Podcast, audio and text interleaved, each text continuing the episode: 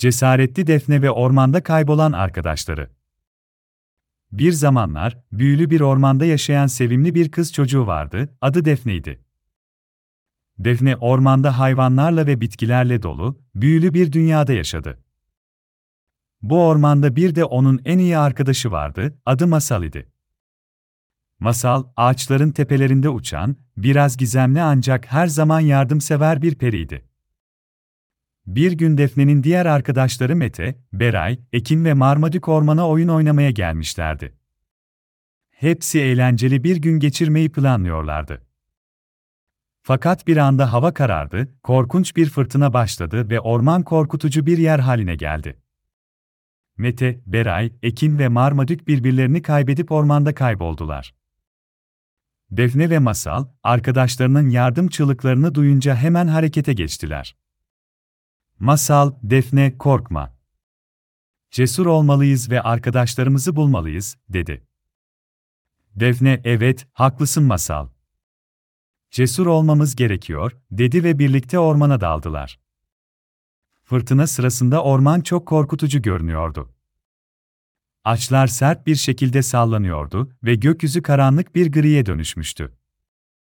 Ancak Defne ve Masal, arkadaşlarını bulmak için cesaretlerini toplayıp ilerlediler. İlk önce Mete'yi buldular. Mete bir ağacın altında titriyordu. Defne ve Masal hemen ona yardım ettiler. Defne ona sıcak bir çorba yaptı, Masal ise ona sıcak bir battaniye getirdi. Sonra Beray'ı buldular. Beray bir çalının içinde sıkışıp kalmıştı. Defne ve Masal onu çalıdan çıkardılar ve yaralarını iyileştirdiler. Sonra Ekin'i buldular.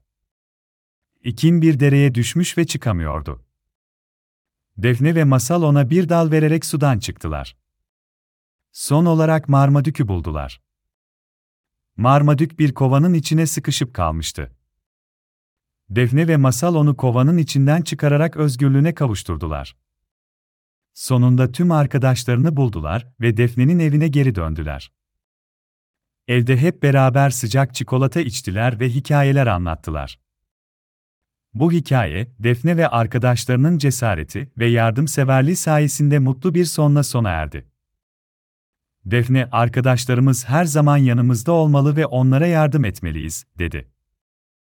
Evet, dedi Masal, gerçek arkadaşlık böyle bir şey. Ve hep beraber, evet, gerçek arkadaşlık böyle bir şey, diyerek onayladılar. Ve o günden sonra, her zaman yardımlaşmayı ve cesur olmayı hatırladılar. Ve hepsi, en korkunç fırtınaların bile arkadaşlığın ve yardımlaşmanın gücünü alt edemeyeceğini anladılar.